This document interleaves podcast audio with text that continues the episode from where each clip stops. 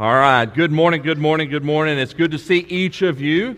If I've not had a chance to meet you yet, I'm Alan uh, Pittman, and I have the pleasure of serving as the senior or lead pastor here, as well as one of the elders. And we are absolutely thrilled that you chose to come and worship with us today. Uh, hopefully, when you came in, you picked up a worship guide. And uh, on the back of the worship guide, there's a place where you can take notes as we go through the sermon in just a moment. I did want to kind of draw attention to what was said on the video a moment ago. Uh, the times they are a changing, as you saw on the video. And don't forget that all the signs you see around the building are correct, except for one thing, and that was because Awana stands for what? Ah, wait. Awana needs adjusting, right? All right, so originally we were going to start that on September the 11th, but we are having a church wide celebration for our 25th anniversary as a church family that evening with a potluck meal and all that on September 11th. And because of that, we cannot start Awana until the 18th. So look at the signs. Just always remember Awana actually starts on the 18th. But I wanted to run through a few of the things real quickly. We are changing several things, and they're changing for uh, strategic reasons. And that is, first of all, our Sunday morning services will begin on Sunday mornings at 9 o'clock. Not our worship service, but our church activities with an equipping class. Those equipping classes will begin on September the 11th. And, and we used to call them discipleship classes. The classes are the same, but we have changed the word for several reasons, one of which is because discipleship involves lots of things as the Lord changes our lives from the inside out as we begin to live out more faithfully and follow Jesus more closely. And, and He not only uses classes for that, He uses lots of other things for discipleship purposes as well. And so all of our uh, classes are designed to equip us uh, to be prepared to follow Jesus. And some of them are classes that are more educational in nature, some are more conversational in nature, some are, are theological in nature, some of them are studying the Bible together, and all of those formed together to equip us for acts of ministry. So that begins on Sunday, September the 11th at 9 o'clock. And last semester we started at 8.30, and we realized 8.30 was just a tad bit early, so that's the reason we're bumping to 9 o'clock. I want to encourage each of you uh, to consider plugging into one of our core classes. Here at uh, our church, we are establishing three core classes. They're not dissimilar from some uh, foundational type classes we've had in the past. And this semester we'll be offering Christian belief, and that's going to be on doctrine. And I'd encourage you to consider plugging in, being a part of that. And then our Sunday morning services, starting the first Sunday of September, which is September the 4th, are moving to 1030. And the reason we're moving to 1030 is so we can move the uh, equipping class to 9 o'clock. So starting September 4th, we'll have worship at 1030. And then uh, 605, which is our youth gathering, has normally been on Sunday nights. It's moving to Wednesday nights. And that starts on the first Wednesday night of September, which is September 7th.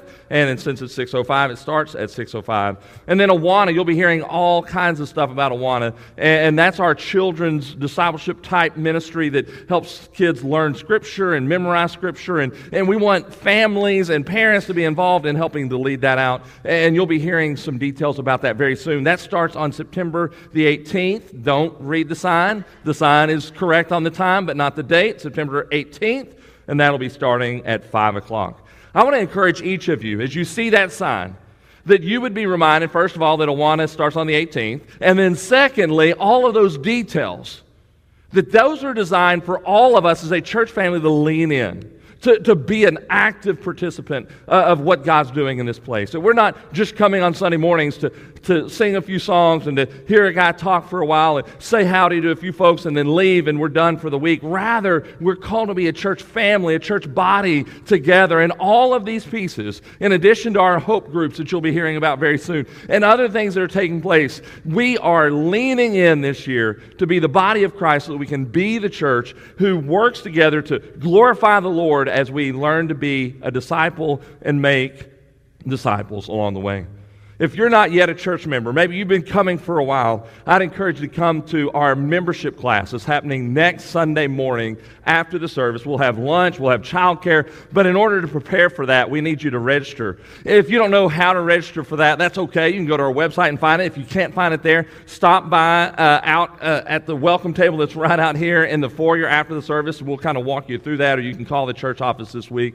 We want all of us to really see what God's doing in this place and be active participants in it. All right. If you don't mind, go ahead and grab a Bible. If you've got a Bible with you, you can turn to Psalm 118. If you don't have a Bible with you, there should be one in a chair near you. And if you don't own a Bible or you know somebody that needs a Bible, feel free to take that hardbound Bible with you, and that'll be our gift to you this morning. We'll be looking at Psalm 18 this morning. This uh, summer, we've been walking through some of the Psalms together. Next week, we're going to be looking at Psalm 119. Uh, don't panic, we're not going to read all 156 or whatever it is. I can't remember how many it is. Uh, anyway, we're not going to read all of those next week, but we are going to be looking at a portion of Psalm 119. Today, though, we're going to look at Psalm 118. I don't know if you grew up in church or not. But I, I, did. I grew up in a Southern Baptist Church eh, in East Texas. And just like most Southern Baptist churches in East Texas, we had a hymnal called the Baptist hymnal that sat in the pew rack in front of you, right? And I don't know whether your church did this or not, but every single Sunday morning at our church at First Baptist Church in Commerce, Texas, we would have responsive readings. Does anybody know what that is? Responsive readings, you're like, you just said a hymnal, like a hymnal songs, right? Yes and no. At the back of your hymnal, you would have responsive readings, and you'd say, turn to, not hymn, but turn to responsive reading 733, and we would all stand, and there'd be some text that was, you know, normal typeface, and that would, I think, be, I think that was like the preacher would read that. And then the bold, everybody would read it together, right? All right, so some of you are like, yeah, I know that, I know that. All right, so starting next week, no, we are, but, but, in all seriousness, there is a great value with some of the responsive readings. And we here at our church typically only use responsive readings usually around parent and child dedication, where, where the parents respond and we as a church family respond. But this morning, because of the text we're looking at, we get to use a responsive reading today. So turn with me to Psalm 118. We're going to walk through a little bit at a time. We're not going to read it all at once. And you can take notes as we go along. But, but let's look at Psalm 118, verses 1 through 4, and see if you can spot the responsive reading. Oh, give thanks to the Lord, for he is good, for his steadfast love endures forever. Let Israel say, his steadfast love endures forever. Let the house of Aaron say, his steadfast love endures forever. Let those who fear the Lord say, His steadfast love endures forever. So here we are. We are at the beginning of a psalm that is calling us to worship. We talked about that last week. It's the idea that it's setting the tone. We're about to worship the Lord together, and He calls attention to that fact. So in verse 1, which we'll find later repeats itself at the very end of Psalm 118, the first psalm, sorry, the first verse calls us to worship. It says, What are we to do? We are to give thanks. It says, Oh, give thanks to the Lord, for he is good. Like that would preach in and of itself right there, right? But we're going to walk through this psalm to see the various ways that we experience the goodness of God. And the underlying current to it all is found in the second part of verse 1. Why do we worship the Lord? Why do we give thanks to the Lord? Why do we see that He is good? And it resounds loudly for His steadfast love endures forever. Steadfast love. Depending on your translation, there could be another word there. One common word is loving kindness or mercy might be there. there. There's the problem, not the problem, but the issue, that's not a bad way. Don't think negative connotation. The, the thing about, there we go, the thing about the word here from the Hebrew for steadfast love is one word, and, and I'm going to try to pronounce it. Forgive my Hebrew, and if you're sitting close to me, hopefully I won't spit on you. But, but the word is hesed. Hesed chesed. It, it, has this guttural sound to it. it. It's typically spelled in the English H E S E D. And that word hesed or chesed, it carries with it various meanings. It's not succinct, it's a full orbed picture of who God is. The words for steadfast love means loving kindness, it means goodness, it means kindness, it means faithfulness. And almost every time it is listed in the Old Testament, almost every time is spoken of God's love for his people. It's not normally used for anyone else's love for anybody else. It's God's love for us. It expresses God's faithful love to his people, which is linked to the covenant that he has made with his people. So now, we can see in verses 2, 3, and 4 the responsive reading that takes place. He sets the stage in verse 1. He says, Give thanks to the Lord, for he is good. His steadfast love endures forever. And then he calls out to those that are listening to him. Look at verse 2. He says, Israel, would you repeat after me? His steadfast love endures forever. He calls out to the nation of God's people, God's chosen people, to worship the Lord together. And then verse 3, look at verse 3. It says, Let the house of Aaron say. You're like, who is Aaron? Do you remember Aaron? Aaron is Moses' brother. Uh, Moses and Aaron were the ones that God used to bring the people out of, uh, out of Egypt in slavery. And Aaron and his descendants became the priests of Israel. So you could see that in verse 3, basically he's saying, Priests, would you repeat after me? The steadfast lo- uh, his steadfast love endures forever. And then he finishes in verse 4. And in verse 4, he says, Let all of those who fear the Lord, let the congregation, let everybody that loves the Lord respond and say, His steadfast love endures forever. And so, this morning, you and I get to do a little bit of responsive reading. Just like in verses 2, 3, and 4, the response, the proper response is, His steadfast love endures forever. That's going to be the proper response in this scenario as well.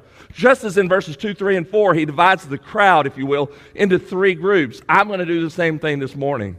And so I'm going to ask the men to respond. I'm going to ask the women to respond. And then I'm going to ask all of us as the congregation to respond. And so I encourage you let us not just go, His steadfast love endures forever.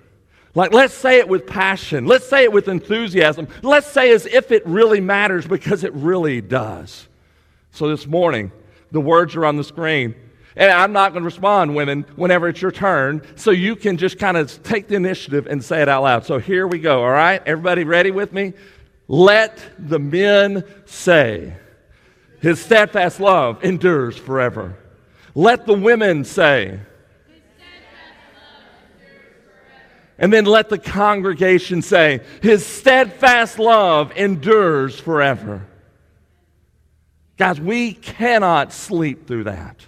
We can't breeze past that. We can't say, oh, yeah, that's a good, uh, oh, that's awesome. That's cool. That's good. I'm glad he loves us. No, this is a big deal. The God of the universe, the sovereign Lord of it all, the creator who made everything, the holy, perfect God. He loves us with a steadfast love that endures forever. He has a covenant love for us. He doesn't love us any less because we don't follow him. Rather, he loves us and woos us back so that we might follow him and serve him.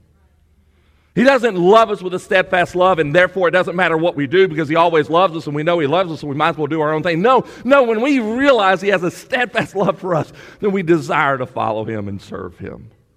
So this morning's message is simply called Give Thanks to the Lord, for He is good. And the underlying uh, piece to it all is For His steadfast love endures forever. Psalm 118 is a part of a section of the Psalms called the Hallel. H A L L E L. You can kind of see it looks like the word hallelujah almost. It's like abbreviated version of the word hallelujah. The reason for that is because it means praise. It's a praise section of the Psalms. Like a lot of them are praise Psalms, yes, but Psalms 113 through Psalm 118. So this is the last one of the Hallel Psalms. 113 through 118 are referred to as the Hallel uh, uh, Psalms. And these would be used on the people's way to Jerusalem to worship. If, if, if you might remember with me, in the Old Testament, there would be several festivals to celebrate, but three of them were referred to as pilgrimage, pilgrimage festivals, where, where they were uh, they had a desire to and they were called to go to Jerusalem to worship at the temple. And so Passover would be one of those. The, Pentecost would be the other, and I've gone blank on my third one. But there's three of them that they would go to Jerusalem to worship uh, every year. And they would recite or sing or pray through Psalms 113 through 118. And so here we are. We're reading Psalm 8, 118. As they're arriving into Jerusalem, they would be praising God and thanking Him for He is good and His steadfast love endures forever. This whole psalm, as we will see, is an exposition or an unpacking of God's great covenantal love for his people Israel through the ages, in spite of, regardless of their, at times, going against him. That's the very definition of his steadfast love for us. That he doesn't cease to love us whenever we don't follow him. Like he always loves us. If you're familiar with Luke 15 that walks through three parables that Jesus tells uh, about things that are lost a coin, a sheep, and then the prodigal son. They're, they're, parables that Jesus tells to try to describe his love for us and those who are lost. And if you remember the parable of the prodigal son, whenever the prodigal son runs and uses up all his money and then he comes back kind of begging and pleading that his father would take him back, do you remember what the father does? The father doesn't go, yeah, that's right, go live in the backyard. No, no, no. He welcomes him back in, right? Like he sees him coming from the distance, and the father goes to him and loves him and lavishes gifts upon him. And that is a picture of God's steadfast love for us. So let's look at some of the things that describe God's steadfast love for us. We're going to now look at Psalm 118 again, but verses 5 through 7. Let's look at verses 5 through 7. Out of my distress, I called on the Lord. The Lord answered me and he set me free. The Lord is on my side. I will not fear. What can man do to me? The Lord is on my side as my helper. I shall look in triumph on those who hate me. You'll notice in this psalm, over and over and over again, the psalmist repeats himself. And whenever he repeats himself, we better pay attention. And you probably noticed some repeating in this text already. This first point that you'll see on your sermon notes is this that God, when I say He, I'm talking about God, the Lord is for us. He is for us. We see that in verses 5 through 7. In my translation, the ESV, it says that He is on our side. He is on our side. The psalmist says in the middle of his distress, when all seemed to be falling down around him, that he cried out to the Lord. And he says that the Lord answered me and he delivered me or he set me free. He says two different times that God has demonstrated that he is on my side. I love what it says in verses 6 and 7. It says that the Lord is his helper. Women, side note, real quick, and men too. Whenever in the Old Testament, whenever in Genesis, we see that the Lord made woman and man and he brought them together for marriage, what does he say about the woman? That she is to be his helpmate, right? His helper. A helper is not a gopher. A helper is not a flunky. The word helper is actually here to describe God. So whenever it says that a woman is a helper, that's a strong word. Because the word help, when he says that he helps us in verse 6 and 7, the Lord is on my side as my helper, he's describing himself. All right, so here we go. The Hebrew for the Lord is on my side is more literally something along the lines of Yahweh is for me. Yahweh is with me. The Lord is for me. The Lord is with me. How is it possible that God is on his side? How is it that God is with him or for him? The reason God is with him or for him, the reason God is with us and for us, the reason the Lord is on our side is if we have placed our faith and our trust in Jesus Christ, then we have entered a covenant relationship with him. And because he has put his covenant on us, he is with us, he is for us, he is beside us. Here's a rhetorical question that he asks in verse 6 What can man do to me? The Lord is on my side. What can man do to me? The answer would be a resounding, loud nothing. Like absolutely nothing. When the Lord is on our side, no man or woman or entity can touch us. Life may not go our way, but God is with us and for us. You see, the divine warrior, the Lord of hosts, is with us. And so no human, nothing can harm us. You may want to jot this verse down, Romans 8:31. Maybe it's a familiar verse to you. Paul is talking uh, about what happens whenever the love of God is within us, whenever we're in relationship with him. And he says in Romans 8:31, if God is for us, who can be against us.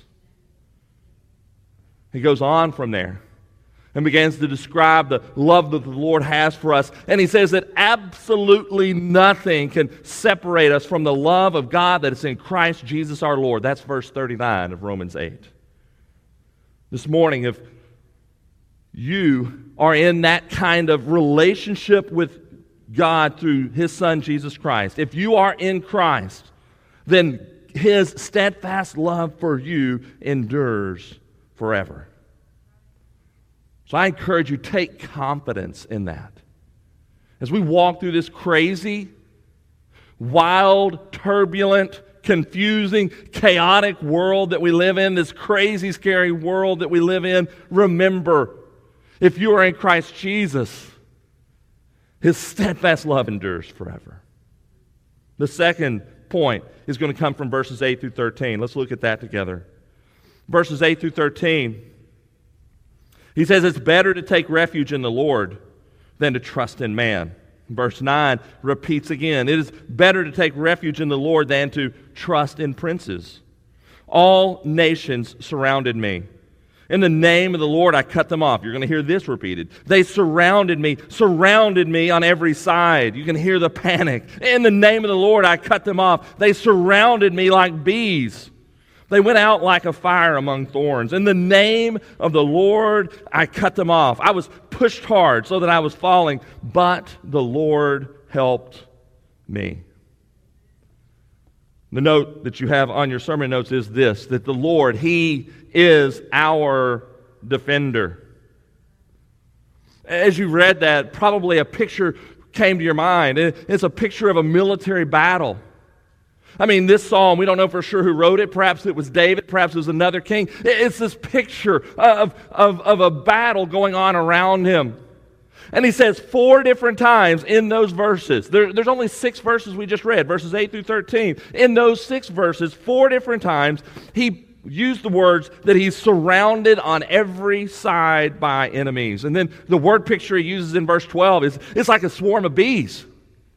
Like, I don't know about you, I don't want to be in a swarm of bees. I'm not a beekeeper. I know they can be docile, but uh, when I picture swarm of bees, I'm picturing get out of Dodge, right? And so here is, is the psalmist saying, I'm surrounded. You can hear the urgency in the moment. Maybe you and I have been in there as well.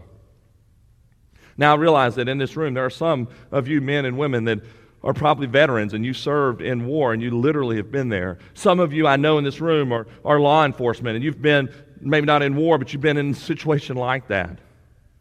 Some of you, maybe you were uh, uh, played football, and, and it's not war, it's not a battle, but there is this idea that enemies are all around you. Maybe you haven't done any of those things, but I anticipate that all of us, in circumstances in life, can feel like everything is crowding in around us and we're surrounded. And what are we going to do in the midst of all of this?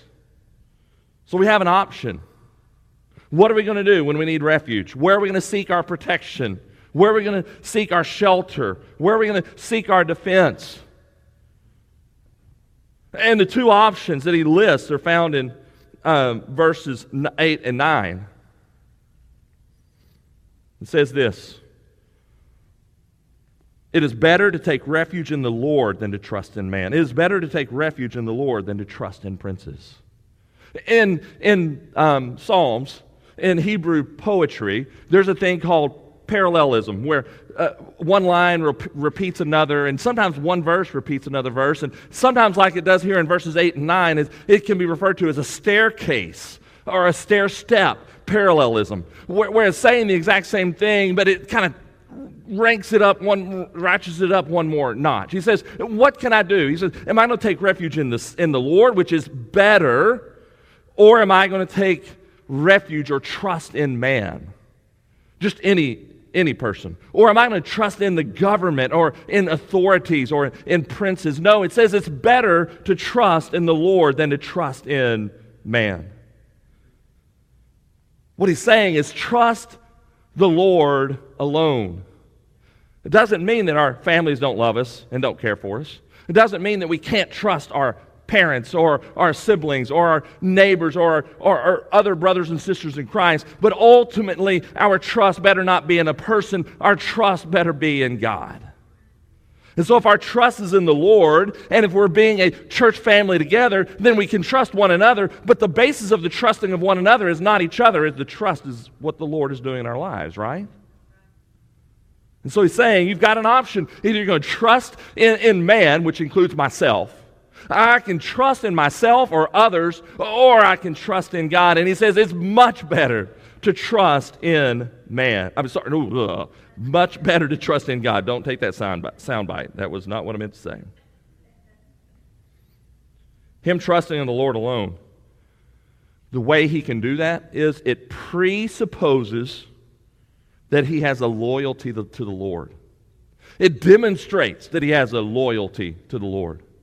Doesn't mean he follows the Lord entirely all the time perfectly, but he's in a covenant relationship with the Lord. He's trusted in the Lord for salvation, and he's trusted the Lord in all matters of life. And because of that, he can say with confidence it's better to trust in the Lord than it is to trust in others. It's based, this relationship he has with the Lord is based not on what the psalmist has done. His relationship with the Lord is based on what the Lord has done for him because the Lord's covenant love endures forever. I love verses 10 through 12. He panics a bit. He says four times in three verses, I'm, a, I'm surrounded, I'm surrounded, I'm surrounded, I'm surrounded. I, I don't know what to do, I don't know what to do. But then I love every time he says that. Three times in a row, verse 10 finishes this way. Verse 11 finishes this way. Verse 12 finishes this way. And he says, In the name of the Lord, I cut them off. He says, My enemies have surrounded me. I don't know what to do. Wait a minute. In the name of the Lord, I'm able to cut them off. I'm able to destroy them. I can destroy them in the name of the Lord. Whenever he says the name of the Lord, he's referencing the Lord's authority, the Lord's power, the Lord's presence. And that all of that is what brings the victory. Remember what we said in those verses 8 and 9? In verses 8 and 9, uh, uh, yeah, verses 8 and 9, he says, I can take refuge in, in God or I can take refuge in man. And he says, No, I'm not going to take refuge in man. I'm not destroying my enemies in, in my own name. I'm destroying them in the name of the Lord. So I encourage you don't come at enemies or problems in your life in your own name, you will fail every single time. But if you come at your problems and issues in life in the name of the Lord, then He will cut it off. Now, don't get me wrong. It doesn't always mean that the thing we're facing dissipates and goes away. Sometimes that illness lingers. Sometimes that financial problem lingers. Sometimes that relationship issue continues to linger in spite of everything you're doing to try to make it right. But in the midst of what you're facing, the Lord cuts that off in the sense that He is with you and He empowers you to continue to battle for His sake and for His glory. Let's look at the next section, verses 14 through 18. He says, The Lord is my strength and my song. He's become my salvation. Glad songs of salvation are in the tents of the righteous. The right hand of the Lord does valiantly. The right hand of the Lord exalts. The right hand of the Lord does valiantly. I shall not die, but I shall live and recount the deeds of the Lord. The Lord has disciplined me severely, but he has given, not given me over to death. Not, so not only is the Lord for us, not only is he our defender, but here we see that the Lord is our strength. He uses those words in verse 14. He says, The Lord is my strength. He is my song. He is the reason to sing. All too often, as we go through life, things can be so difficult that we have no desire to sing because we, we just don't know what to do and things don't seem to be going right. But what the psalmist says here is that we have a Savior. He is the Lord. He is our strength. And because of His strength, we can sing and shout and praise the Lord. Verse 14, when it says here, Let me turn back to it. Verse 14 says, The Lord is my strength and my song. He has become my salvation. I want to read to you Exodus chapter 15, verse 2. Exodus chapter 15, verse 2 says the same basic thing. The context of this is that Moses has delivered the people of Israel out of Egypt. They've gotten to the Red Sea. You remember how the Red Sea is parted. They get across the Red Sea. Then God closes the Red Sea, and, and, and Pharaoh and his army are, are, are swept under, right? And so then Moses sings. It's called the Song of Moses. Exodus 15, verse 2 says, The Lord is my strength and my song, and he has become my salvation. This is my God, and I will praise him, my Father's God, and I will exalt him. And so in Psalm 118, whenever he says that in, in verse 14, he's basically echoing the words of Moses, and he's causing the people of Israel to reflect on the covenant love of the Lord, how he's provided for them through the ages. You see, the Lord is our strength. Then look at verses 15 and 16. Three different times it refers to the right hand of the Lord. Two different times it says that the right hand of the Lord does valiantly. What's the deal with the right hand? The right hand, I'm no, I'm sorry, left-handed people, but right hand is typically used to refer to strength or power or authority. So the Lord's right hand is his strength, his, his mighty power. It's the one that he conquers with. It does valiant work. In many ways, this is a carryover from the previous section. The one that described the battle that's going on, that the Lord's helping us, and he's rejoicing for the fact that the Lord's strength has brought victory. But the truth of the matter is this the Lord's strength is not just experienced in in, in battles that we win. I love the fact that he includes in verse 18. It says this The Lord has disciplined me severely, but he has not given me over to death.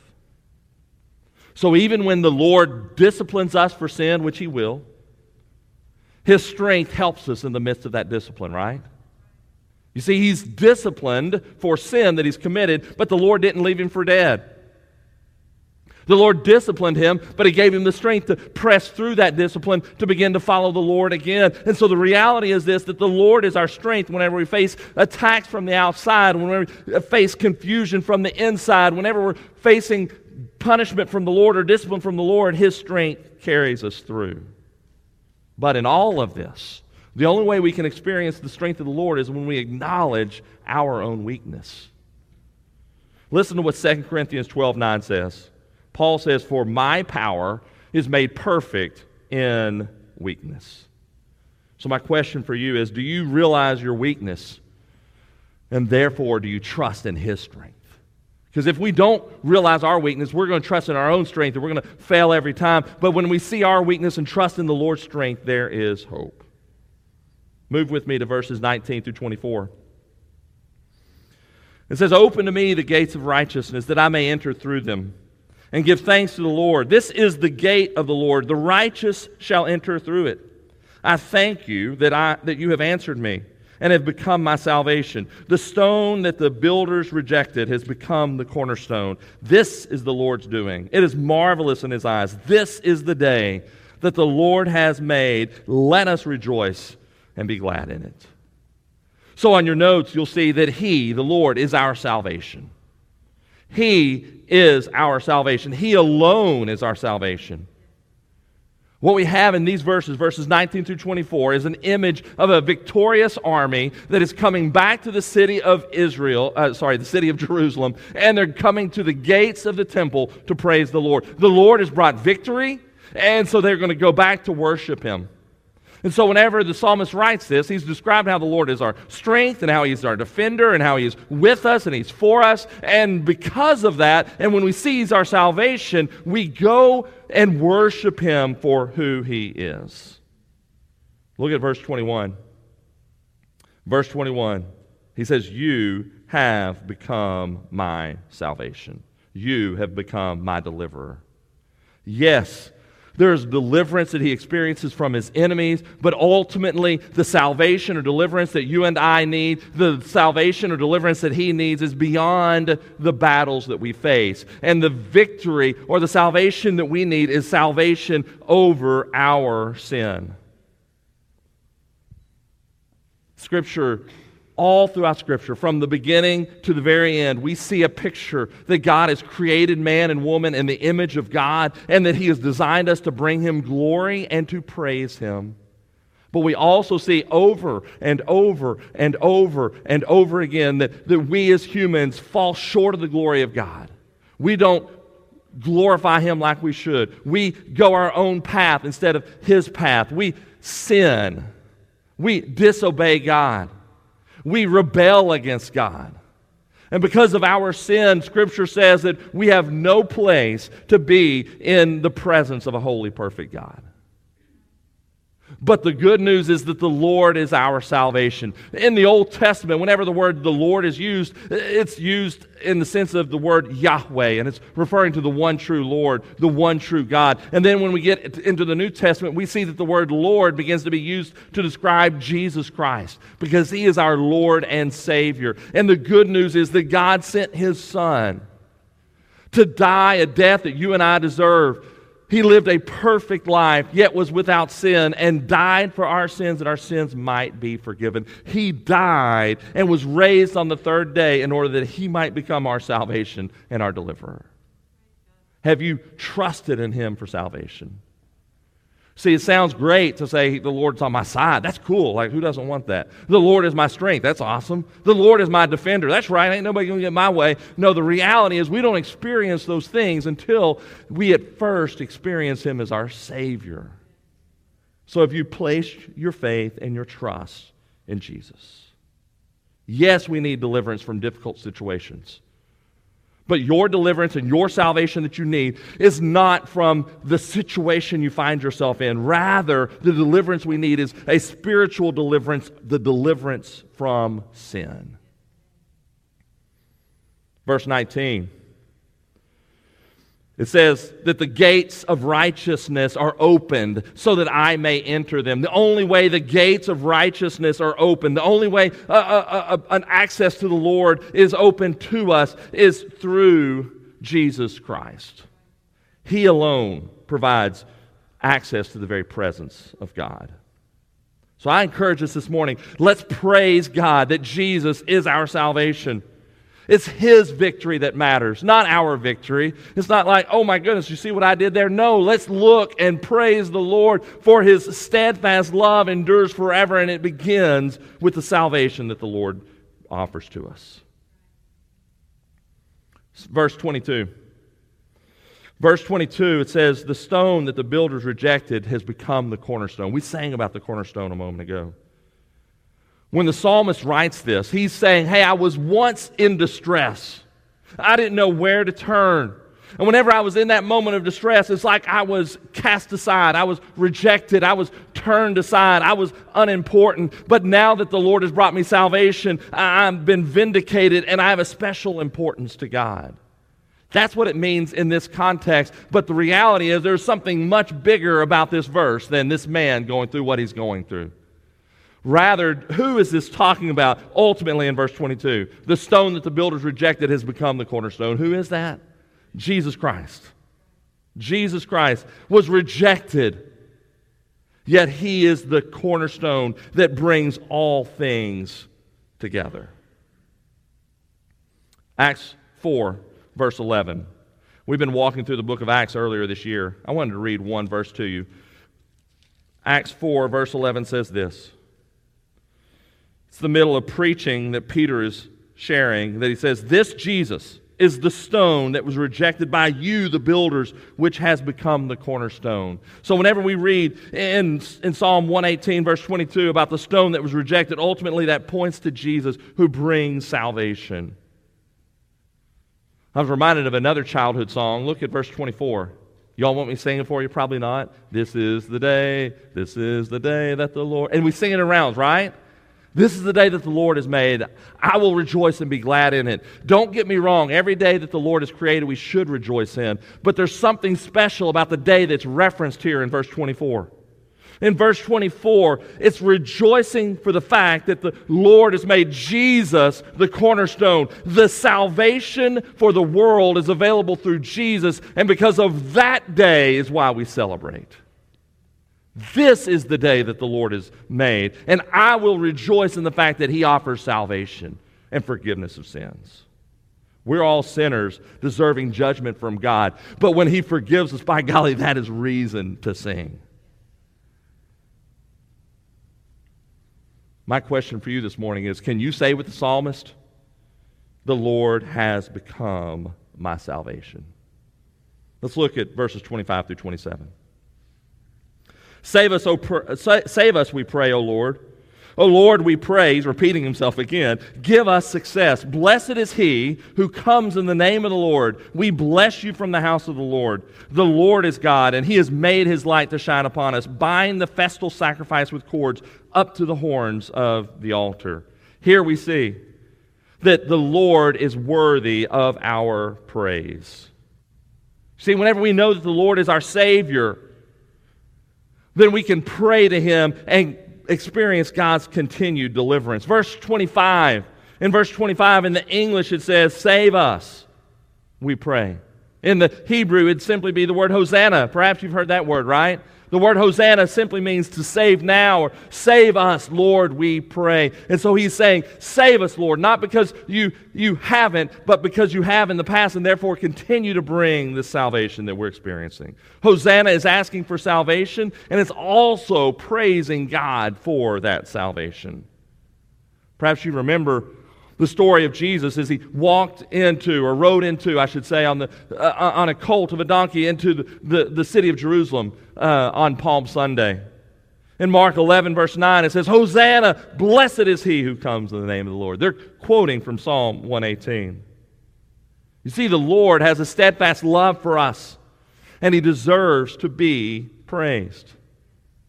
Verse 27 begins to talk about a festal sacrifice and tying it up with cords, and putting on the horns uh, of the altar.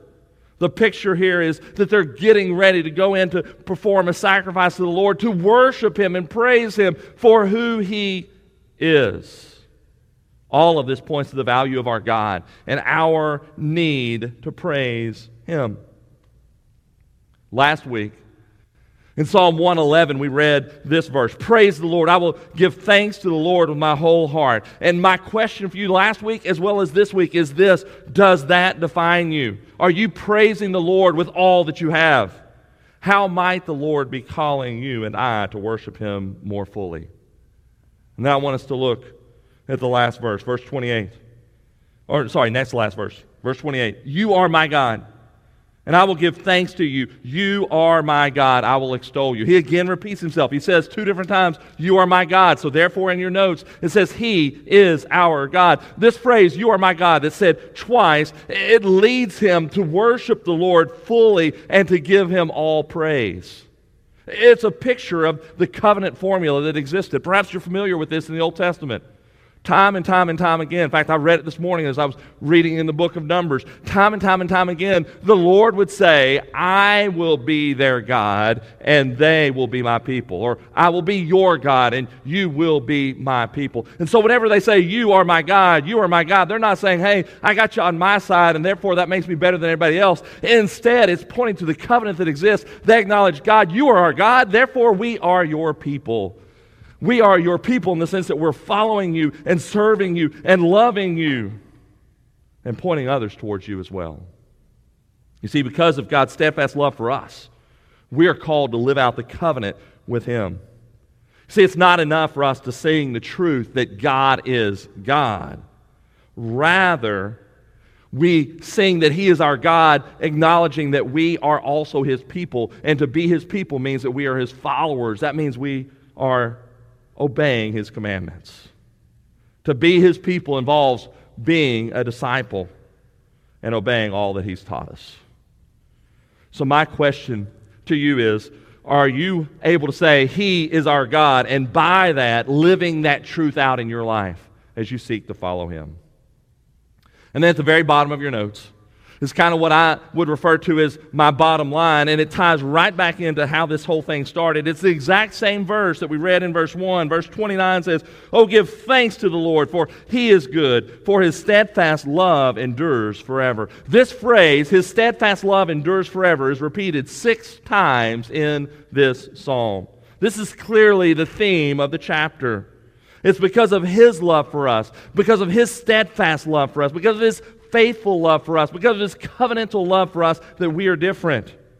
You see, we experience the blessings of him being for us. We experience the blessings of him being our defender. We experience the blessings of him being our strength. We acknowledge that he is our salvation. That salvation is not only for conversion, but also our salvation as we continue to be sanctified more and more into the likeness of Christ. And all of this makes him worthy of praise, and it makes him worthy of a lifetime of us following him. So I've got a few questions to ask you. Maybe some of them will relate, maybe some of them will ring a bell, maybe some of them are th- something you may need to do this week as a result of this message. How are you doing? Are you worshiping him and living for him? Where is God leading you to trust him? We said that we shouldn't trust man, we shouldn't trust princes. Is there a place in your life where you need to begin to trust him with that thing, with that relationship, with that concern? Perhaps is he leading you to repent of sin? The psalmist acknowledged the reason that he was going through some of what he was going through is because the Lord was disciplining him, and yet the Lord was his strength to see himself through that discipline. Is there a sin that you need to repent of? Where is God calling you to faithful obedience? In what ways are you to focus on what it means to truly be a disciple? Have you placed your faith and your trust in Jesus? If not, would you consider doing that this morning? If you have, then you can say with this psalmist, He is our God. You are our God. But the question is, are you living your life in a way that is a reflection of that truth as you're seeking to follow Him more closely? Don't do it in your own power. Don't do it in your own strength. Do it through Him, and He'll empower you to do that. Let me lead us in prayer.